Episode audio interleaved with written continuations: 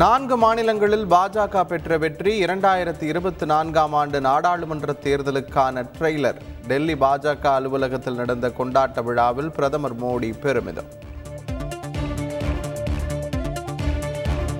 நான்கு மாநிலங்களில் ஆட்சியை மீண்டும் பிடித்தது பாஜக. தொண்டர்கள் பட்டாசு வெடித்து உற்சாக கொண்டாட்டம்.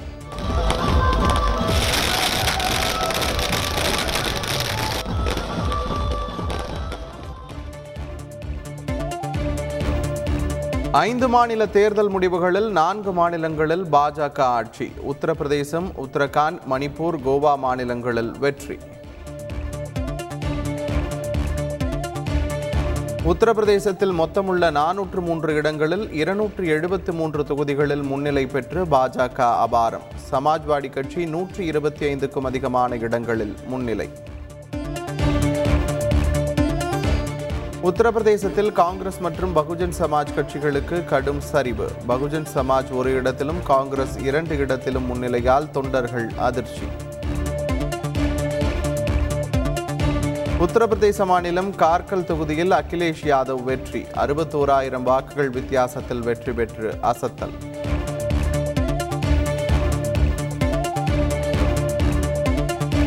உத்தரப்பிரதேச மாநிலம் லக்னோவில் உள்ள பாஜக அலுவலகத்தில் கொண்டாட்டம். முதல்வர் யோகி ஆதித்யநாத் மற்றும் கட்சியினர் பங்கேற்பு. பஞ்சாபில் மொத்தமுள்ள நூற்று பதினேழு தொகுதிகளில் சுமார் தொன்னூற்றி இரண்டு தொகுதிகளில் ஆம் ஆத்மி கட்சி முன்னிலை. ஆளும் காங்கிரஸ் கட்சி பதினெட்டு இடங்களில் மட்டுமே முன்னிலை பெற்றது. புதிய இந்தியாவை உருவாக்க உறுதி எடுத்துக் கொள்வோம். பஞ்சாபில் ஆட்சியை பிடித்த நிலையில் டெல்லி முதல்வர் அரவிந்த் கெஜ்ரிவால் கருத்து.